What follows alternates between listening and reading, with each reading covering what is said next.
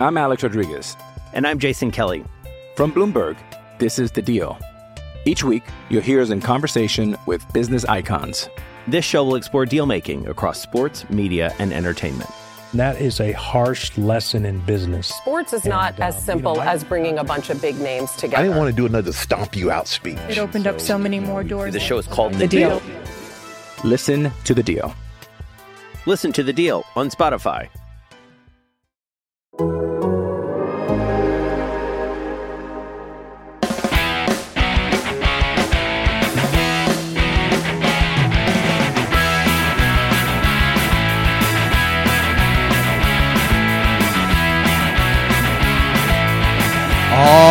Right, everybody. Welcome back to another edition of The Teardown. My name is Jeff Gluck, and along with my coworker Jordan Bianchi, we are motorsports writers for The Athletic, and we are here with another off-season podcast. Uh, we were thinking of doing themes uh, leading up to the Clash and the Daytona 500, but then it was a pretty busy news week, at least for Jordan here, who broke uh, two stories this week and we'll talk about that in a moment. But um, I was on jury duty for most of the week on a case that was not very fun um, on a trial uh, dealing with sexual assault. So that was my week while Jordan was holding down the fort and breaking all sorts of news. Jordan, uh, big week for you, big week. Yeah, I feel bad. I mean, that's a uh, we had two different weeks. Let's just say very different weeks, uh, and I feel bad that you had to go through what you went through. That can't be fun. Can't imagine having to, go through that process. Um, but on the motorsport side, the the toy department side, if you will, uh, yeah, busy week. I mean, I don't think. I mean, honestly, the, the stuff that came, the the the biggest shocking thing was the, the Kyle Larson Indy 500 thing that seemed to kind of come out of nowhere a little bit, um, which was incredible to to kind of put together, and that Rick Hendrick's going to be involved as well. And it, you know, from based on what Kyle said uh, the other day, this doesn't he doesn't give the impression that this is necessarily a one off. That this could be the first of a, a, a multiple attempts. So uh, you know, we'll obviously get into all that. But yeah, very busy week, lots to discuss, and it's going to be. Uh, I think at Daytona, looking at it is going to be very interesting. A lot of different storylines. So let's talk about the first story uh, that you dropped this week, um, which was Kevin Harvick uh, retiring from full time racing at the end of this season. Uh, a lot of people thought, well, you just saw the patch on his shirt uh, from Reddit or whatever that was the forever thing, and boy, did that annoy No. you because you had had this, you had been chasing this for uh, a few days or longer Weeks. before that, and yeah, and and you. Uh, and then everybody said, "Oh, you just knew it because of Reddit." No, No, no. I su- I think I like that. God bless people at Reddit. Like, I, and I love them. But I saw that get put out there, and I'm like, and I said that you, you and I were like messaging. I'm like, no, no, don't put that out there. Don't, don't, don't let people know what's going on, or not. We'll, we'll you, let, you were so let Kevin know. close. Yeah. like no, oh man, no, we've had this story written for a while. Like it's it's been ready to go. So this was, yeah, but again, I mean, in all seriousness, this wasn't a surprise, right? I mean, I mean, I know we know what Kevin said back in, in December in Nashville, and he was going to have a decision by Daytona. So you, you knew one way or another this was coming. You go back even further, you know, team owner Gene Haas made comments to the Associated Press and, and to Fox Sports that indicated that Harvick really wasn't interested in the contract extension past 23. And, and you talk to people, you just you, you read the tea leaves. I don't think anybody was shocked by this decision, and you know, it's it is what it is and, good for Kevin. I mean, Kevin's accomplished everything you can in this sport, and you know, it's for me. I don't think people. I don't think I really realized it, and I don't think a lot of people do as well. Is that like how great he of a driver he is? You know, just how incredible. This is a guy who's won every major NASCAR race there is. That's something that a lot of Truex, Kyle Busch, Kurt Busch, Keselowski, Logano, a lot of these big names, Matt Kenseth, haven't done. Kevin's done it and he's won everything there is to win. And I, I wrote about this this week, so I don't need to, to kind of rehash everything. And I, I like to hear your thoughts, Jeff, on, on this. Well, you know, first of all, I think for a while there, I mean, especially as his his you know the the RCR years sort of dragged on, you start to think, you know, this guy, boy, he really had some flashes of potential there, but ultimately he's sort of going to fall short of really going down as an all-time great. You know, at that point he hadn't won a championship. Uh, he hadn't won, you know, races in chunks and really been dominant. You know, you'd seen you'd seen streaks where they would do well. Um, obviously, it seemed like you know that you just they just had that that great chemistry and and the great connection right away once he goes to Stewart Haas Racing and te- teams up with Rodney Childers. Um, and it, it, just sort of has made this magical partnership uh, that has been really successful. And you know now, um, not to tip our hand too much, but we've been looking at you know the the the the best drivers in NASCAR history lately for a project we're working on, right? And when you look at everything and where where does Harvick stack up? Um, I think no question he's a top 15 driver of all time, and the only debate is whether he cracks that top 10. Um, you know, personally, I I had made a list recently. I have him at number 11. Um, but right there, I mean, right there with you know, once you're talking about the you know the top 11 drivers in NASCAR history, uh, that's an all-time great. You know, I, I think uh, surely, you know, had had he been able to win another championship or two, that would have helped. Uh, he does have those 60 career Cup wins and a lot of big wins, like you mentioned. Um, so you know, his legacy is going to be a guy who, you know, came in in, in really tough circumstances, obviously, um, had plenty of missteps in the public eye, you know, or, or sort of brash, uh, rough around the edges type mentality. Um, you know, there were some great moments. There were some not so great moments. I mean, people, I'm sure, will say, "Oh, you know, the Talladega thing with Trevor Bayne, stuff like that." But I mean, at the same time, like ultimately, he's going to go down as an all-time character. I think this this leadership role that he's taken on in recent years is helping to truly shape this current generation of drivers and this next generation yeah. of drivers. Because you listen to how many drivers talk about, oh, Harvick helps me with this. I go talk to Harvick for this. Well, I, you know, you know, Chase Briscoe, Corey LaJoie, people like that. They and and it seems like every driver, um, you know, oh yeah, I, have talked to Harvick. Yeah, I'm I'm I'm cool with Harvick. Like we talk a little bit. It seems like he's taken an interest on like sort of shaping and molding the garage a little bit and you know making sure that the next generation is going to have you know the right mentality or at least what he perceives to be the right mentality and so you know i think i think uh, especially in his his absence others will step up ultimately maybe it take a few years but i mean you you could see last year like guys like chase elliott and blaney are looking at what harvick was doing and going huh interesting you know we don't we're not really super outspoken but we really appreciate how he's going about things. And so when the mm-hmm. time comes for them to be sort of veteran guys, I could see them going, you know what, we're we're gonna we're gonna do that kind of stuff when the time is right. To me, I think you make a good point, and it's interesting how I don't want to say it flipped, but Kevin for a long time was not he he was always outspoken and would never be afraid to speak his opinion, but he really wasn't somebody who took on a leadership role. Like that wasn't his thing. And he and he kind of said that over the years of like, I don't really associate with a lot of drivers outside of the track. Like I just do my thing. I've got my own interest. I got my family. I, I don't really care.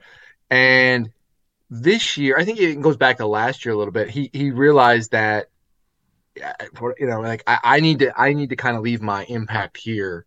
I can have a voice on things. There's there's a gap here. There's something that's not happening between. There's a disconnect between NASCAR and the drivers and everything that's going on. I I feel it's like almost like he was the only one who could fill that role, right? Adequately. And he took it upon himself to do it. And he did it in a great way.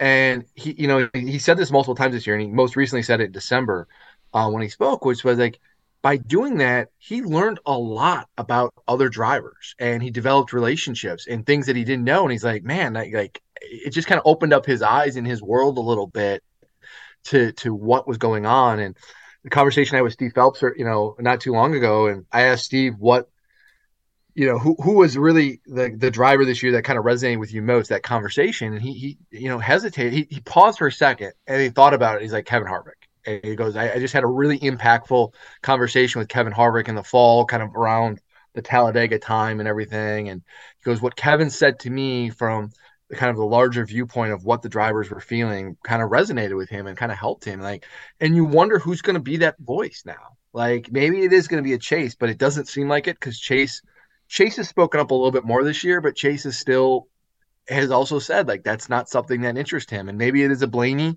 we've seen a little bit from Larson, a little bit. William, I think it's really Byron. Logano. Logano. I mean, uh, I think Logano too. Logano Yeah. for sure. he really wants to step up and be that leader. I mean, all you know, but the thing is, he doesn't have. He does have the you know two championships now, but he doesn't have like the veteran sort of old guy presence where uh, he's still in the prime of his career. He's still you know considered relatively young. Uh, you know, he's still got a lot of years left. So I think you know Truex has never been interested in sort of being No. that you know kind of thing, and so that's why I think Harvick, you know, between the Harvick Truex type of the like the two oldest guys. Um, obviously, Hamlin has been more outspoken for sure, much more outspoken um, since he became a team owner.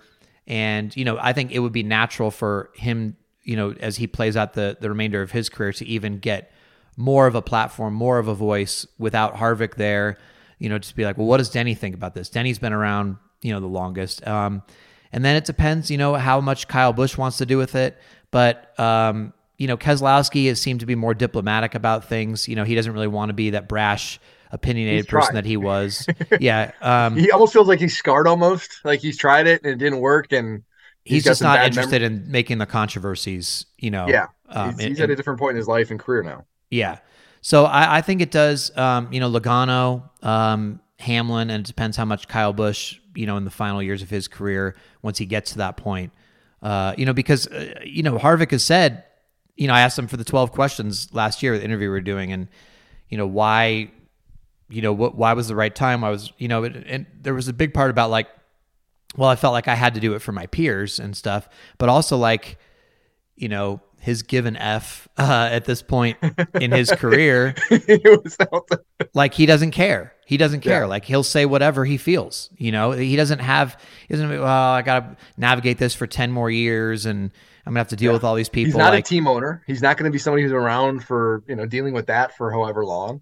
yeah, and he's probably going to go to the broadcast booth and be even have to be give it his opinion even more and stuff. So, um, might as well get used to giving your opinion, I guess. But uh, it's it's interesting. I mean, I think I I think that his legacy will go down as as sort of the um, you know maybe like a is it fair to like is Rusty Wallace a good comparison of like a guy who was really really good, uh, you know, generational type talent.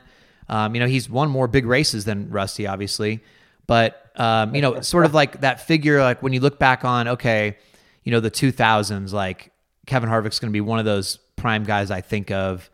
Um, I don't know what is who would you compare him to from the I don't know. past? Right, so you bring up Rusty Wallace, and, and uh, apologies to our friend Alan Cavanna because I always give him a hard time about this, but like Rusty to me is one of the more overrated NASCAR Cup drivers of his career because he's never he won very few big races, and a lot of his races came on like a few very few select short tracks. But uh, to your point, like I, I, it's interesting to see like how you define Harvick because it's like he's not the driver of his generation, right? I mean that that distinction belongs to Jimmie Johnson. And but I look at his career and and part of me wonders. Obviously, that you when you look at championships, Harvick won one. You can make a case he probably should have won a couple more, especially in the last few years with SHR. Since he's been at SHR, like they should probably have two or three, and it just for you know a lot of different reasons it didn't happen. Is his career better than Tony Stewart's? Like I know Tony's got three Cup championships, right? But Harvick's got eleven more Cup wins at least he's got more big race wins than than Tony does. Like, how do you, you know, what? How do you how do you divide that, how, or how do you dis- distinguish between that? Now I have Tony Stewart ahead of Harvick. Um, you know, I, on on my list anyway. Um, I think three championships is pretty significant compared to one championship. Even even though there are eleven Cup wins between them. Um, yeah, yeah. I just uh, you know that that's a big that's a pretty. If it was maybe two championships versus one, okay. But like Tony Stewart was one of the top drivers of his generation, um, and and it feels like um, he you know if he had applied himself more, Yeah, uh, yeah. he could have won more. Now that's not a fair thing to do in evaluating somebody's career, but when you're looking at like pure talent, Tony Stewart was one of the all-time talented race car drivers. You make a really good point, though. Like, I don't think Harvick gets enough credit for doing what he's doing at, for as long as he's done it. Like, I mean, he's 47 years old and he's still competitive. Won two races this past year. I mean, two years ago, you know, he or three years ago, he had one of the more dominant, you know seasons in NASCAR history. It's like he's done. I mean, everybody every year like kind of was like, oh, Kevin's gonna, you know, Kevin's old. Kevin, this is gonna be the year Kevin falls off a cliff because he's old. Like he didn't do that. Like his last ten years with Stewart-Haas Racing were his best, and it's it's incredible that he's been able to keep that up for as long as he has. It's it's very Mark Martin esque in that respect. Now I have a question for you because this is something that I heard on Nate Ryan's um, NASCAR and NBC podcast last year. Um, and the discussion was about Truex, and I, I believe it was Kyle Petty when he was guesting on the podcast, and he said, you know, once once somebody and and really Kyle Petty reiterated in this book, which by the way, uh, fantastic book for those of you who have not read Kyle Petty's book, really really good. Um, not just it's not just about Kyle Petty, but really about you know NASCAR history in general in a way, um, and and he just sort of weaves through it like he's anyway. I got sidetracked, but good book. It's a good uh, book. Check it yes, out. Read yes, it. Check it out. So Kyle Petty was saying, you know, once somebody, once you have a driver talking about retirement uh, and having retirement on their mind and thinking about retirement, like I don't know, maybe I'll come back for one more year. Kyle Petty says that person is like done essentially. Like they can't, they can never, uh, they won't have the same level of success because that shows that they're you like you have to be the mentality to to take chances on a racetrack and go hard and stuff like it takes like you, you can't even be thinking about that and so when he was talking about Truex last year, he was thinking, hey, you know, it's not good that he was saying, hey, I almost came, I almost retired or almost made this my last year, but then I'll come back for one more year. So I wonder if like Harvick, because Harvick's comment was, I, I wanted to originally do the Carl Edwards thing and do a mic drop and just be like, hey, I'm done. Like after this last season. Yep. So if he was ready to be done and then he thought, well, you know, I'll come back for my sponsors and the fans and do a proper retirement tour you know, he's a, you know, he has a unique mindset. So, you know, you never know what to get from him. But does that mean he's not going to have the same edge to go run for a championship this year? I mean, is that going to, I mean, he, he's getting pretty up there now in age. I don't know. What do you think?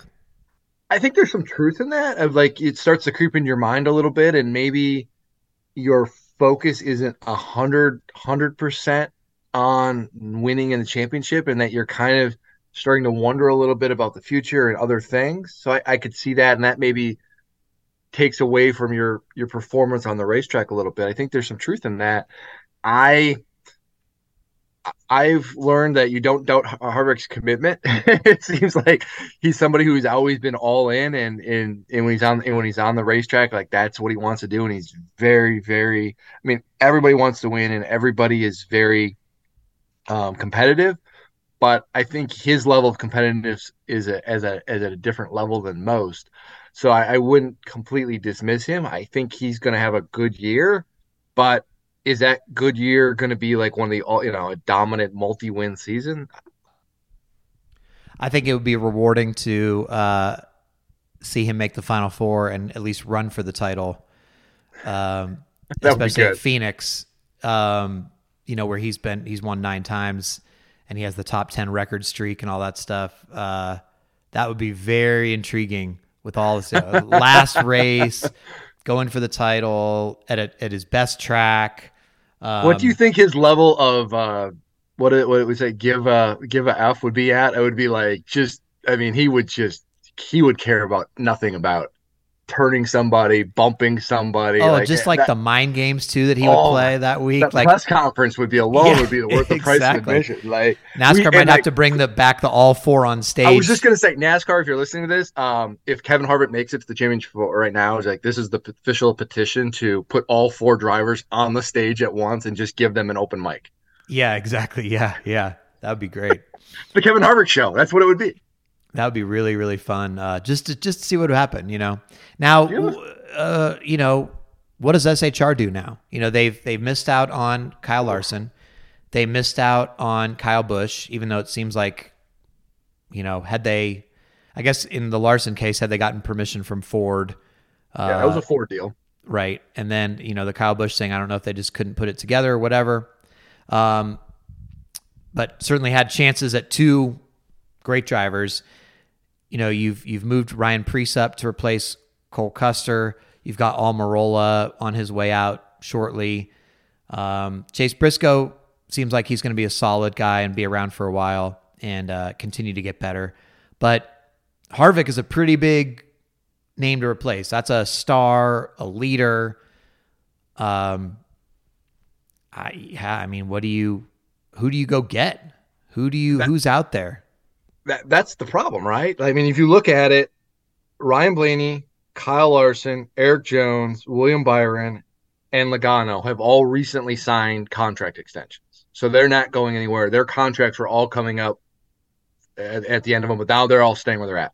Plus Tyler Reddick, who was coming up for free agency, already has been signed away by 23XI. He's not going anywhere. Those are all guys who I think we would say like, oh man, if SHR got one of those, like, okay, they're that's a good solid replace. You did really good, like, right?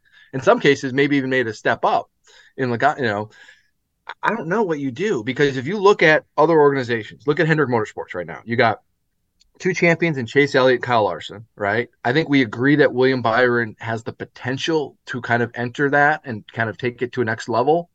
You look at Joe Gibbs Racing, Martin Truex Jr. is still really, really good. Denny Hamlin is still really good.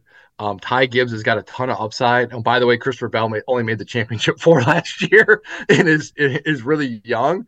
Um, Team Penske's got Logano and, and Blaney. So my, my point is, is you look at all of these big teams, they all kind of have their franchise players, our players to build around.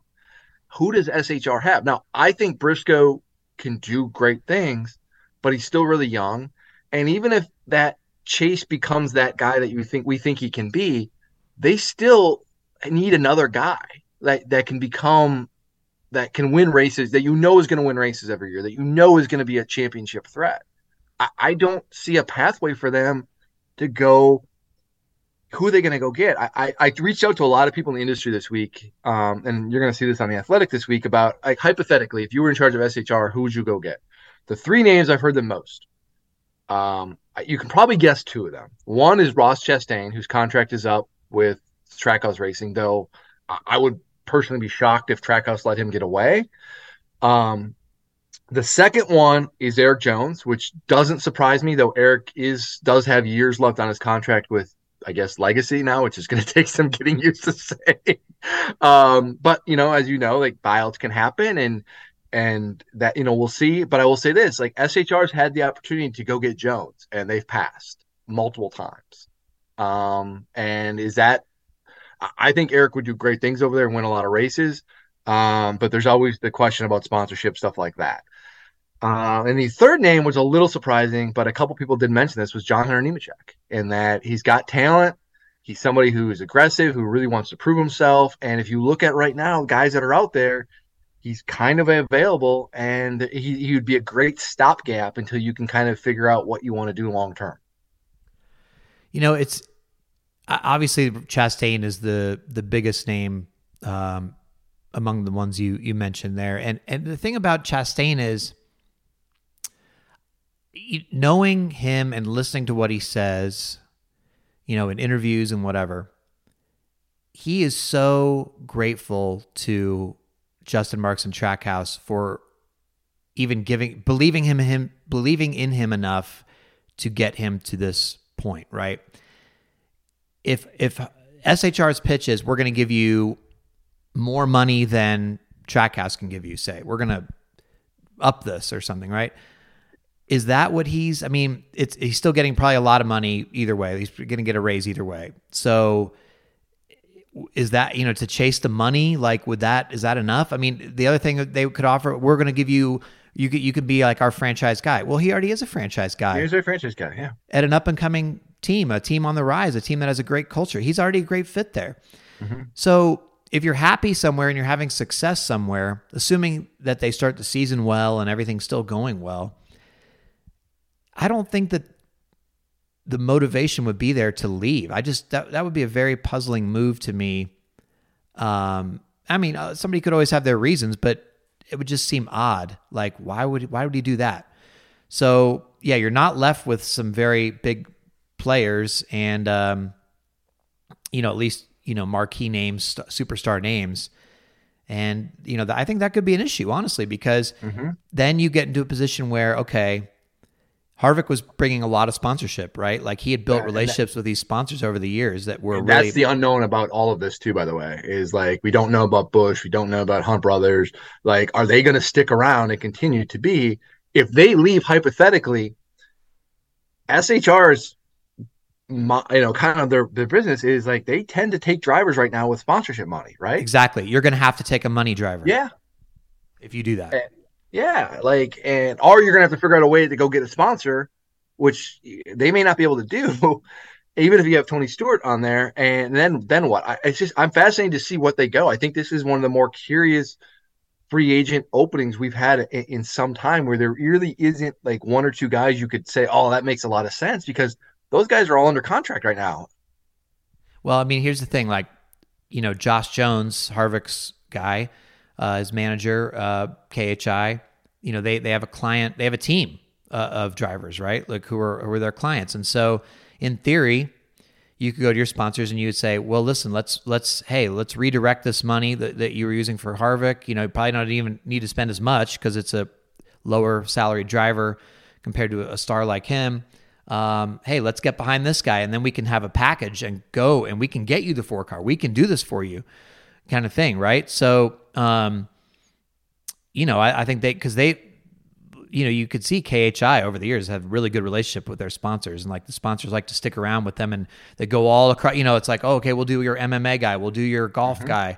So there's like a, a network there, and in some ways, I think that could be SHR almost has to wait and see what KHI comes them with in, in a way, right? Like because that's a lot of money and and a lot of uh, so in in a way, Harvick and his company at least could almost handpick his successor. Here's the question for you though. So these there's two other there's three guys in the KHI umbrella right now in Cup. Ryan Preece, who's already under contract SHR. The other two are Harrison Burton and Ricky Stenhouse Jr. And if I'm not mistaken, I believe Riley Herbst, the Xfinity Series driver, is also a KHI guy.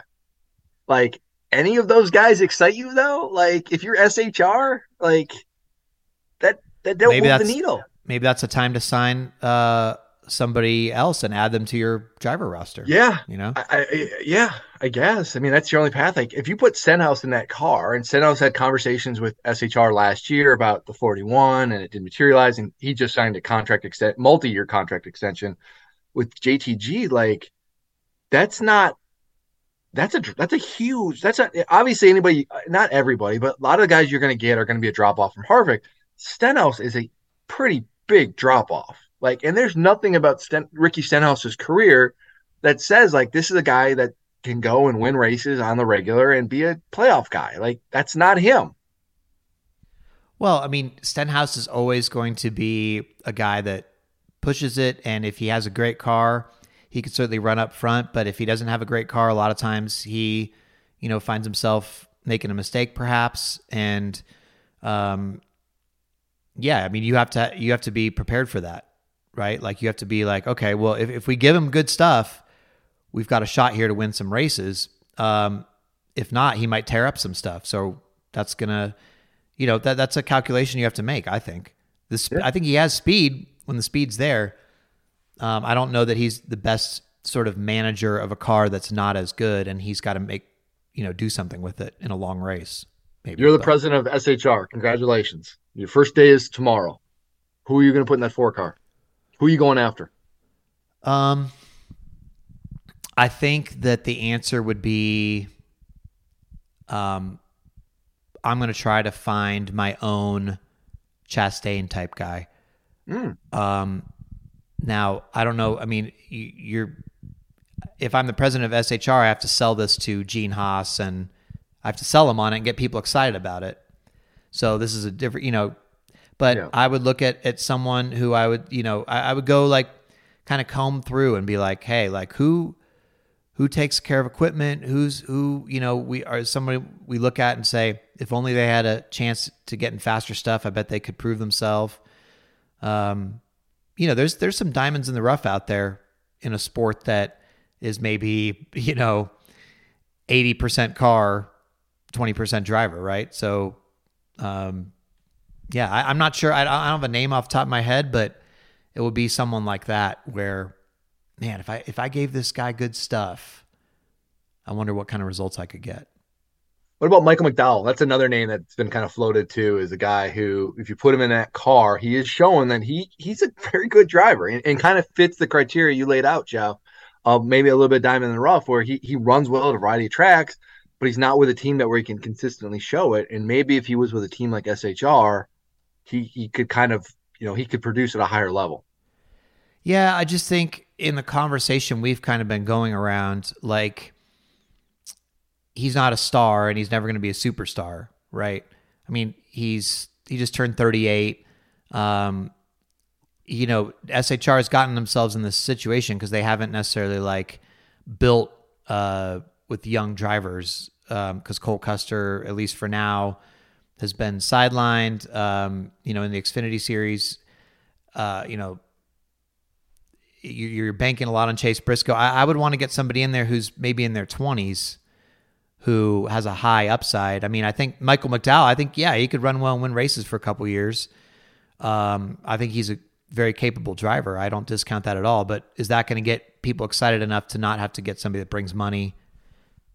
I don't know. I don't know. Very interesting conversation. It's going to be fun to see what happens there in that storyline. I'm Alex Rodriguez. And I'm Jason Kelly. From Bloomberg, this is The Deal. Each week, you'll hear us in conversation with business icons. This show will explore deal making across sports, media, and entertainment.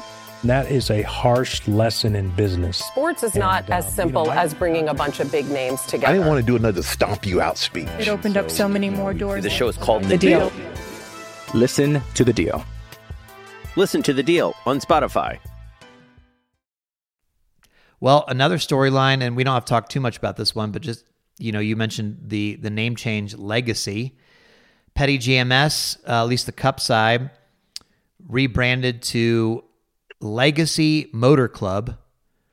Um, no Petty in the name, and uh, so that's you know Jimmie Johnson and Maury Gallagher, I guess, and they're really emphasizing that Richard Petty is just an ambassador now, not co-owner. They're not calling him co-owner, um, kind of thing. Now that his name's out of it, I mean, I guess he was never really. He was always ambassador, right? But now it's people always were would still call him oh co-owner. I think that's what how he was kind of referred Yeah, to. minority owner. You know, yeah. Yeah. Now it's just like he's our he's kind of like associated with our team. He's an ambassador, but you know he's not he's not one of the owners. It's it's how it came across to me. It's an interesting distinction that has kind of been overlooked a little bit in, in all of this is, is the labeling of Petty, as you said. Like they know they've kind of removed the ownership label from him. It, it seemed that way, I, and I'd have to go back and see how they how he was referred to before. But, um, yeah, I mean, I saw this news come across on a break from jury duty, and it was a.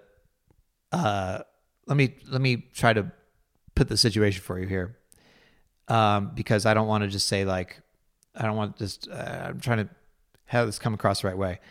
When I tell you that I laughed at the name, it was a very serious uh, day that was going on with a lot of harsh testimony.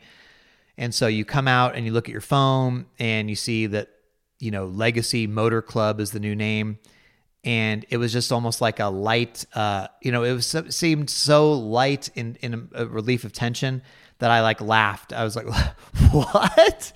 Legacy Motor Club? Now, I'm not saying it's a bad name. It's just like so like, what? What is this? Motor Club? Um, I, I just, I, I just, it, I don't get it. I don't get the club part. That's what's really, I'm really hung up on the club part. I've been hung up on it ever since, like Legacy Racing, Legacy Motorsports. Okay. See, I go the opposite way. Like I'm, I, I, I am. That is the part of this. I actually, I am more open. I like that teams are getting away from the racing and motorsports part of it. Like Trackhouse is kind of getting away from Trackhouse racing. It's just Trackhouse, right? And I, I like that they're kind of doing something different, and it's not just the typical thing what we always see a little bit. I, I like you though. The name definitely caught me off off guard a little bit. But I've, I've warmed up to it though more. Nah, I, I'm I'm I need to get there, I guess, because Legacy Motor Club. It just sounds like one of those, um, you know, those like p- private tracks, like the Thermal Club in Palm Springs, where IndyCar is going to have their preseason testing or whatever, right? It sounds like uh, a, a private track where like rich people can go test their fancy sports cars, um, or Legacy Motor Club. I mean, it sounds like you know Auto Club of Southern California or whatever. Like, um, you know, it's like a you can sign up and they'll give you roadside assistance or something. I, I just because I haven't heard of any other. I don't know of any other race teams around motorsports that are called club. What? How do you get in the club? Like, who's in the club? Is there Apparently, you got to members? be seven-time champion to be in the club. but Richard Petty's not, uh, right? I mean, he's. Well, Richard Petty's a seven-time champion. I know that, but he's not in the club. He's the Uh-oh. ambassador now. He's. Uh, Maury Gallagher's not a seven-time champion. Yeah, when you write the when you foot the bill, you can be part of any club you want. You can be in the club. Well, that's what I'm saying. So how do you get into the club? I don't know. Um. Anyway, like I, I get, I get it. I get that where they were going for. I just, it would just, it, the club part is. I think I'm just gonna refer to it much of the year as like legacy. I think uh, that's probably what the people, most people are going to refer to it at, or legacy MC. It's yeah, No, it's- no, it's- no, no, no. Okay, that is no, no. I'm not. I will not be sorry. Yeah. So yeah, I think you know Legacy MC is really running well.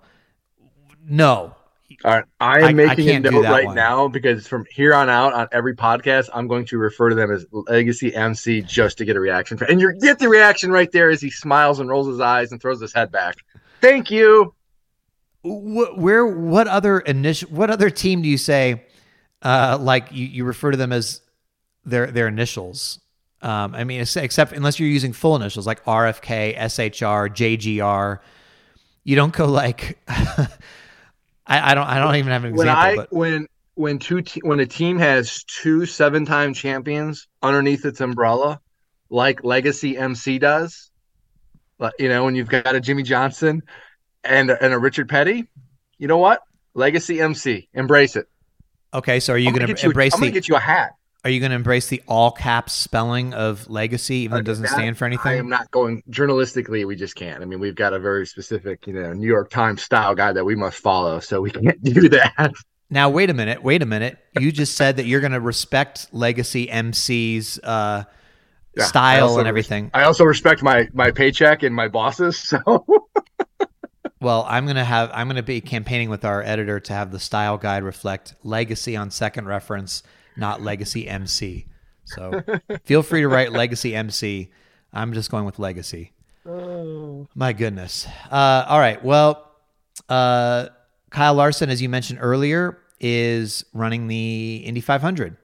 Uh, now, he'd been every time you ask him about it, uh, as recently as pretty late in the season, he rolls his eyes and says, "Ugh, "I'm working on something, you know, or you know, I'd like to do it, you know, if the right opportunity, blah blah. I don't think it'd be for next year." Well, it wasn't next year; it's 2024, so he's already got that, uh, or this year anyway. Um, he, you know, it's it's a year and a half in advance essentially, um, but they're getting a good program lined up, and um, you know, he he's he's Larson would only be interested in something like this, and that's that was always the rub. Like if he could go win, like he's not just going to be like, oh yeah, I did the double. Like he he believes he can win and wants to go win. Um, I wouldn't doubt him honestly. Like with his level of talent, um, he has an open wheel background. All those dirt cars are open wheel cars. That's where the historic pipeline went to IndyCar, not NASCAR from dirt racing. You know, um, so you know, I, I I think it could be very. Fun. It's going to be a great storyline to see, and to me, the more Indy the Indy 500 can get, like, uh, even though even if they're not going to, um, you know, like Fernando Alonso, uh, you know, maybe he's not going to win the race, right? Um, but like the intrigue of him being in it, Jimmie Johnson, a lot of intrigue there. It helps the storyline, helps get eyeballs, um, and the more talent and from all sorts of racing, uh, the more talented guys that you can get there. Um, you know, I think it, it just adds credibility to the field, and you go, wow, we've got Formula One drivers here, we've got NASCAR drivers here, we've got the best of IndyCar. Uh, you know, really elite group. Uh, it just adds to the intrigue and the prestige of what I think is the greatest race in the world. So it's cool to see that Larson's going to get a chance to try it. I wish Kyle Busch would also get a chance. It'd be cool to see Kyle Busch and Larson in the same race, both trying the Indy 500. Maybe maybe there's still time, um, but yeah, pretty pretty exciting there. I think. I echo your comments. I think it's a great thing. I think it's a great thing for racing because I I, I do firmly believe in the you know high tide raises all ships and more attention on the Indy 500 is good for motorsports across the board. When you bring in different drivers from different disciplines, it, it feels special. It feels like that race matters. I think it's a great thing. I think Kyle's got a great opportunity there. I know it's much different the the competitiveness at the Indy 500 is much different different than it was in 2014, but it's still Kurt Busch showed up with no background in IndyCar and finished sixth and did a really great job. There's no reason to think that Kyle Larson can't show up and and winning the race seems high in the sky, but he's a generational talent, right? Like you don't know. And Jimmie Johnson had a really good effort this year. Fernando Alonso, and again, Fernando's an incredible elite talent, but Kyle Larson's pretty damn good himself. Fernando Alonso showed up in, in 17 and and maybe it was an engine failure away from winning that race. And so and I, I like the fact that this is a long way out. Like the runway to get to ramp up for 24 is so far out. You know, you can do testing. You're going to have a lot of time to get the sim. You know, you can do familiarity with the car and the team. And this isn't a thing where you only have a few months to get up to speed and you kind of, it's kind of a cram session. This is an t- opportunity where you can kind of build up a little bit. I think that's only going to help. With threats to our nation waiting around every corner, adaptability is more important than ever. When conditions change without notice, quick strategic thinking is crucial. And with obstacles consistently impending, determination is essential in overcoming them. It's this willingness, decisiveness, and resilience that sets Marines apart. With our fighting spirit, we don't just fight battles, we win them. Marines are the constant our nation counts on to fight the unknown. And through adaptable problem solving, we do just that. Learn more at marines.com. Yeah, well, speaking of Larson, um, on another note, I, I did want to get your thoughts um, on the Chili Bowl that just concluded last night as we record this. Logan Seavey. Is it over? I don't know. It started so late. Good lord! Like seriously. Well, here's the problem. I mean, they, you know, you you start in the morning on Saturday yep. morning with you know the end mains or whatever it is, and you work your way up. Um, they have to redo that track. I mean, after the B mains, the the track is not good enough to have a 55 lap A main. Um, and I guess it, you know, I, I unfortunately fell asleep too. But um, according to the comments afterwards, it still ended up uh, being kind of a one lane race a one lane track. Uh, it, you know, when it when it takes rubber like that, um, that's just how it is. Um, you know, and, and to do it right, you're going to have to have at least an hour break or whatever. And, um, you know, yeah, so it ends up, you know, starting after midnight or whatever, East Coast time. Uh, for a, big event you're trying to build up, um, it's tough. I mean, I, you know, they, they've they start it now on Mondays, so you have all these days of prelims, prelim nights, and you build up to this great big event. You're trying to get sort of a casual dirt fan. You know, this year the whole thing's on flow. That's great um, because I think even more NASCAR fans are starting to get flow for the short track stuff. I just renewed mine for 150 whatever dollars it is a year. Um, so I, you know, you have the subscription. You know, you're like, okay, let's let's watch the Chili Bowl, but it's like man, it's so it's so late. Um, but I, I just don't know how what you what you do about it um, because you you've that's that's dirt racing. You've got to rework the track, and especially for such a long race. But I, I will say though that you know I brought up Larson because he and and uh, Christopher Bell, uh, who had hogged many of the Chili Bowl titles over the last in recent years, um, you know they they weren't there this year. They they sat out. Um, they said you know uh, really unhappy with you know, pretty much a week long race to win 10,000 bucks. You've got sprint car races now winning, paying $1 million just to win. Uh, you know, you've got a packed house, you know, all this stuff. They, they make plenty of money off it.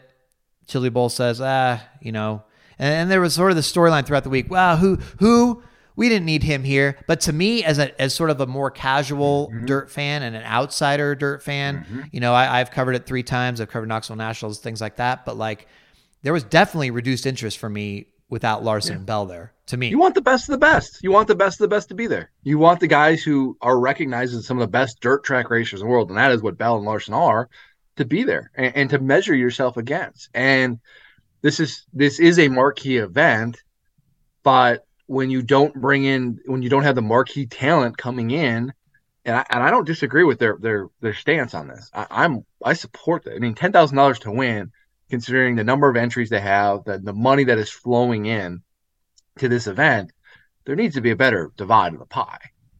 A streaming Uh, deal. I mean, streaming deal, like everything. And, and I'm not, I- I'm all, I'm not saying. I, I just think there's a more equitable way to do this.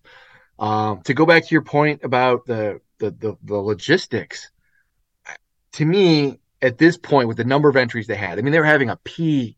You know, they started the soup at P this year, right? Like, why can't you have? Why can't you do the A, B, C mains on a Sunday?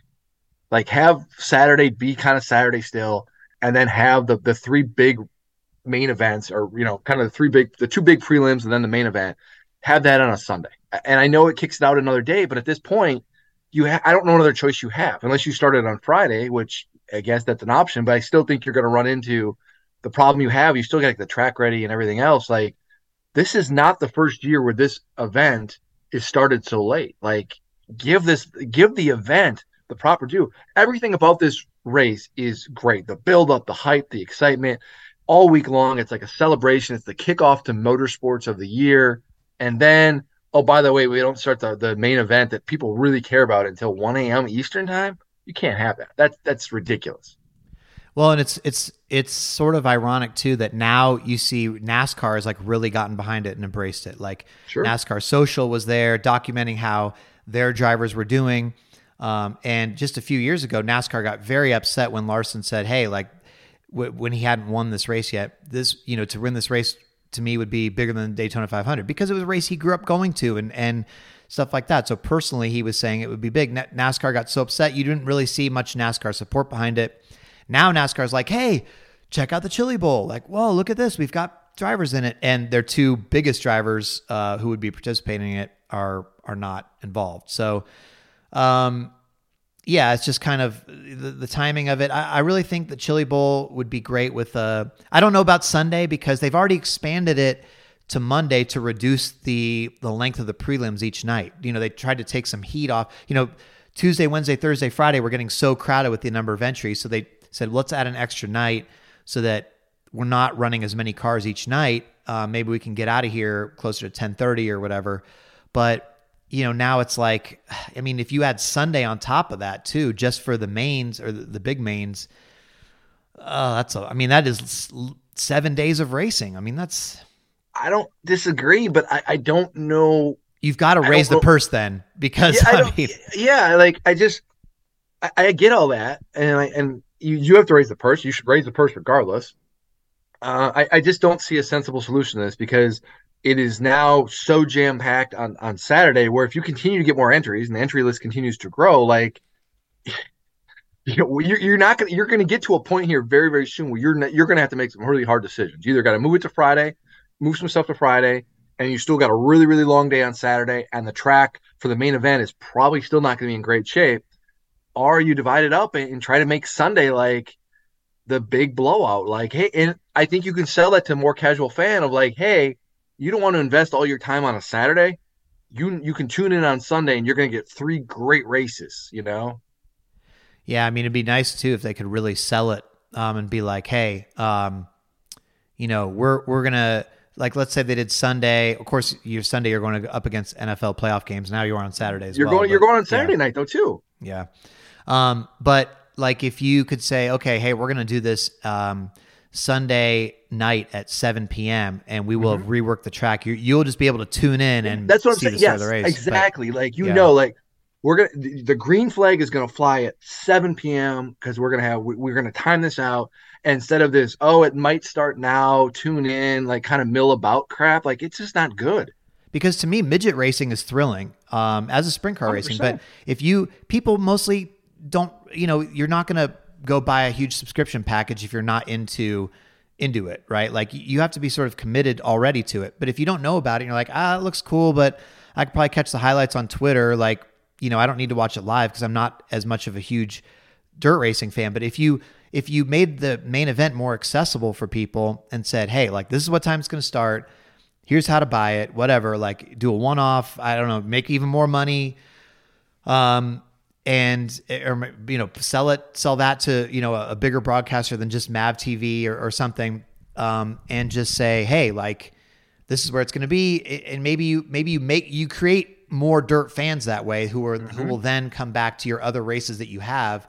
They have races all the time on the streaming service. So oh wow this is pretty cool. I can check this out. Really it's it's like every week and you know many nights of the week and in some cases in the summer. So okay. Um, i don't know. I don't know We got ideas. Chili Bowl promoters should call us. We well, yeah, them. but see, the thing is, they don't want to hear that. So No, they don't want to hear it. And I, and I think that's part of the problem. I, I'm not going to sit here and tell you I'm a Chili Bowl expert or dirt expert, but I, I've talked to people about this a little bit. Like, this event has grown to such a level, it almost feels like the promoters are kind of struggling to kind of keep their hands around it a little bit and still have this idea of, hey, this is kind of a mom and pop race kind of feel where it's like, it's gone beyond that. yeah, I hear you. Another day is here, and you're ready for it. What to wear? Check. Breakfast, lunch, and dinner? Check. Planning for what's next and how to save for it? That's where Bank of America can help. For your financial to dos, Bank of America has experts ready to help get you closer to your goals. Get started at one of our local financial centers or 24-7 in our mobile banking app. Find a location near you at bankofamerica.com slash talk to us. What would you like the power to do? Mobile banking requires downloading the app and is only available for select devices. Message and data rates may apply. Bank of America and a member FDIC. Well, bookending the sort of uh, news of the week in terms of stories that you broke, another one was Travis Pastrana will run the Daytona 500 for 23XI Racing. 23XI uh, had posted a teaser, by the way, and uh, it was the back of somebody's head, and it, it I think it if I it, maybe it didn't get to Carl Edwards trending for everybody, but it got to Carl Edwards trending on Twitter, at least that I saw, like the for you type stuff, because people said, "Is that Carl Edwards' head? Is that the back of Carl Edwards' head?" it was not. It was Travis Pastrana's head. A little bit random, um, although you had you know you had talked to him um, a couple weeks back, and uh, you were another another story. You did not need the teaser for this. Uh, No. you were you were on top of. we were we had this ready to go um for a while now um i think you had heard about it maybe two or something. Know. this had you know pe- people in the industry were talking a little bit about this and I wasn't surprised I, I think it's cool. It kind of goes back to what we said about indy in some ways. I, I think it's cool that daytona is bringing in or is going to have different guys. And i think the dual the dual qualifier races this year are going to be tremendous. Like too often those races just kind of they, they've kind of lost their mystique and the drama. I think this year when you've got a jimmie johnson and you've got um a, a travis pastrana and you, you look at some of the, the entry list like it, it's going to be pretty stacked and there's going to be it's going to be competitive. And I, i'm hearing a couple things about some other teams that may be doing you know one-offs or anything like that. I think that's cool. And pastrana you know he, he's he, this isn't completely new. I mean he's ran a full season xfinity. He's ran some truck races um, there, there, they may not just be a Daytona component in this. Um, there may, and I've heard that there may be a few other races, you know, um, at possibly this year, and that's good. Like you're talking about somebody who brings in a lot of attention uh, from a demographic of fan who maybe doesn't necessarily pay attention to NASCAR. You want to get more eyeballs in your sport. This is certainly a good way to do it. Man, I remember. I, I just wish that it would have worked out for him. You know, the first time, you know, he he wanted to do like a full time NASCAR career. I remember. Um, I think it was a it was a K and N race um, in Phoenix. I think it was a K and N race, um, 2011, and uh, it was like his first points paying race because he had done like that Toyota All Star Showdown at Irwindale that year or something. And um, I remember I was working for SB Nation at the time, and I just kind of shadowed him, and he was he was doing um, you know media interviews on pit road afterwards, and there was these fans you know fans of his that had just come out to see him and gathered along the fence, and they were yelling Travis, Travis, and he turns around, he's like, I'll be there in a couple minutes. Sure enough, after his interviews, he hops over the pit wall, across the track, goes up the crossover stairs into the stands, and just starts being like, "Hey, what's up, everybody?" and like starts signing autographs, posing for pictures. I mean, he stood there for 15 minutes. Um, you know, gave thumbs up for every picture, all this stuff, and like, make like I remember him waiting till everybody was done. Like he got everybody. It wasn't just like, okay, I'll do this 15 minutes and I'll leave. It was like he he looked around. He's like, "You good? Everybody good? All right, everybody, thanks for coming." Like Um, and I think, if I'm not mistaken, maybe I'm conflating this with another time, but I think he'd given somebody his shoes, even walked across the back across the track in his socks. Like he is so fan friendly and he gets it so much, and he's so popular um, in the motorsports world. I just think such a big plus to have him. Now, is he going to be able to? Win the Daytona 500? No, I don't think so. Um, is he going to be able to complete all the laps? Uh, there's a high chance he may crash out. I mean, this is not. There, there's no guarantee he's going to be in the race, to be honest with you. Uh, fair point. Fair point. Um, so, you know, but I think it's exciting. I think it's a cool storyline. And, uh, you know, I think it will get more casual fans. Certainly, you go, oh, you could say, well, Jeff, why are you why are you praising somebody who's going to be in the race that that might crash? I mean, um, you know, isn't that just, why, why, does that why does that matter? Well, um, you know, there's a lot of people in the race that might crash. like the whole field might crash. Uh, You've seen racing Daytona 500s. you know, certainly there there's been many less qualified, less talented drivers who get into that race or, or get themselves in and and crash. So um, I'm not going to hold that against him uh, if he does, but I think it's it's neat. That's cool. It'll be fun. Jordan, this was an uh, interesting week for me. Um, you know, talking about racing has has been uh, has been nice because man, it was tough. Uh, it was tough mentally being on this uh, jury trial. I'm not going to get into all that. Um, you know, but I, one thing that I, that struck out that I wanted to talk to you about was the jury deliberations because it sort of brought me back to some of the debates we have on the podcast or in NASCAR or Twitter, you know. It was interesting because we, you know, we listened to the trial for three days. We're not allowed, I wasn't allowed to talk to any of the other jurors. You know, you can't compare notes on your break.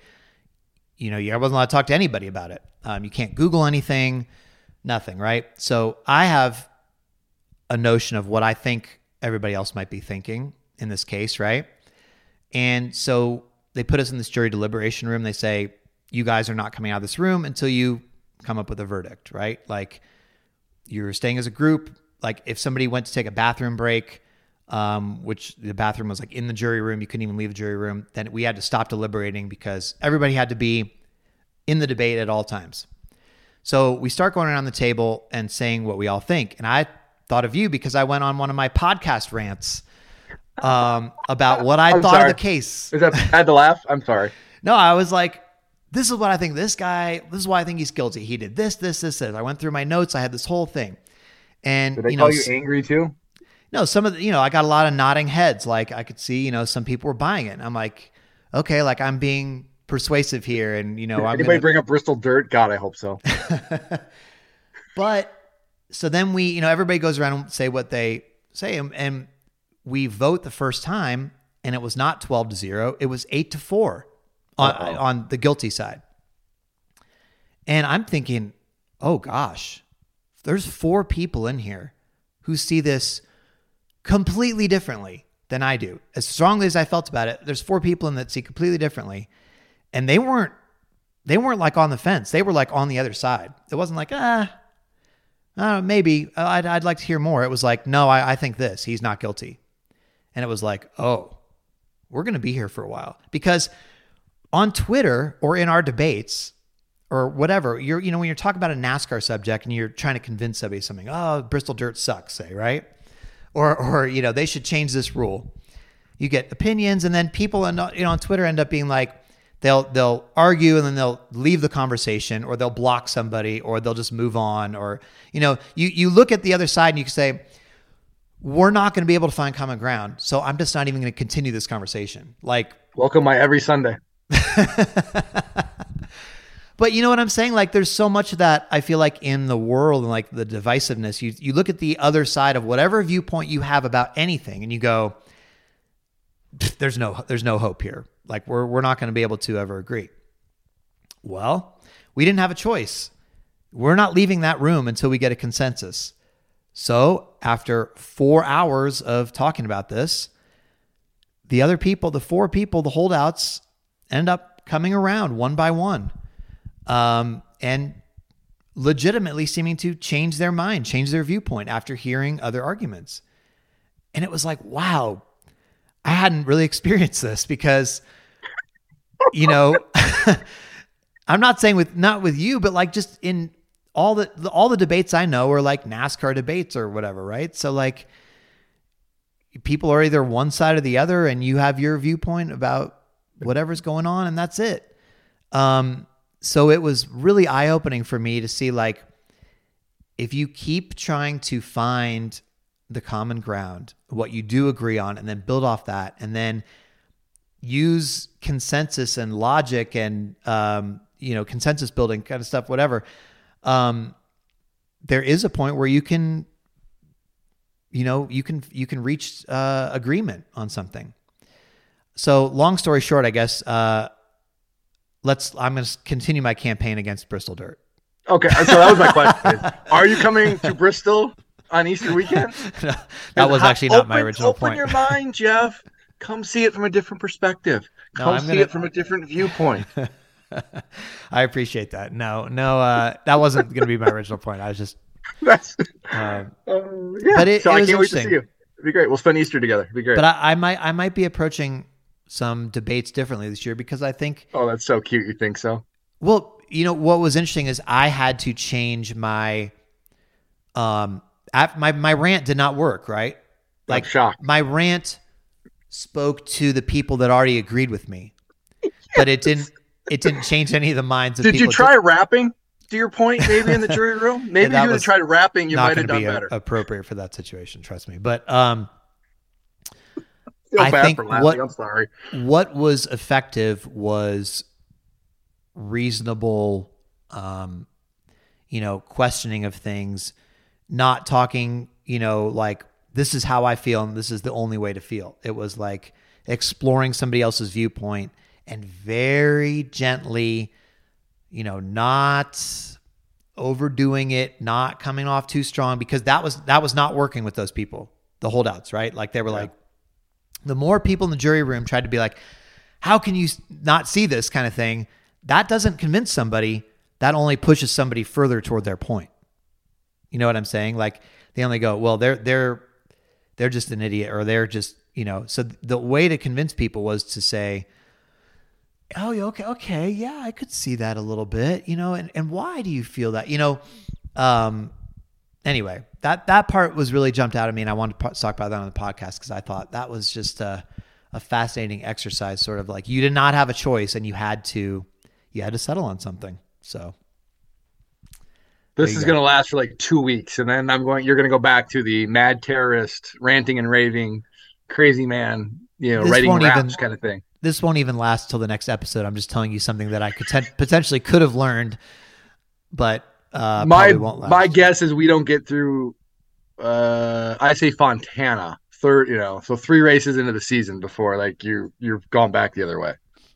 Oh, it's not gonna I'm telling you, it won't. I, am not gonna. I'm not saying I'm gonna change my ways. Of course. Uh, Why would you? Why would you want to take a more nuanced, measured approach to life when you can raise your blood pressure and your your your face turns to like seven different shades of red? Well, if if those people didn't come around, that was going to probably be the end result. Because I was just like, how can you not see this? Should have wrote a rap. I'm How did you. we listen to the same stuff for three days of taking notes and you guys didn't feel this way? Like what? Um, no, but everybody, you know, people see the world differently. People see things differently. So that's it was interesting. It was very interesting. Uh, yeah, I guess that's all I all I have for now. Um, we'll be back. Well, gosh, I mean, the Clash is only what three more weeks. Yeah, that's pretty crazy. It's wild. I mean, we're gonna be we're gonna be at races in no time. So yeah, we'll both be in LA. It'll be fun. Yeah. Wow. Crazy, crazy, crazy. Coming up real fast. Um, and we're continuing to uh, write some preseason stuff in the meantime. Um, you, do you want to tease our, our off-season project more? Should we tell them what we're working on, or you don't want to do that yet? I think we've teased it. We teased it a little bit last week. We teased it this week. I think we're I think we're good. I don't want to let's not let's not give it away completely yet. Okay. All right. All right. Let's get Fair further enough. down the road with it first. okay. All right. we have something cool coming, we think. So yes. We celebrating NASCAR's 75th anniversary in a very cool way. We we we're we're we're trying. We're trying to do something cool. Um, all right. Well, everybody, uh, of course, thanks so much for listening. Um, Jordan, thanks for your time as always, and congrats on a great week uh, of of news breaking. And thanks for uh, picking up the slack. And hopefully, I'll try to return to form here uh, now that I'm out on jury duty. Glad you're Uh, back, bud. Thank you. Everybody, have a great week. We will talk to you next time on The Teardown.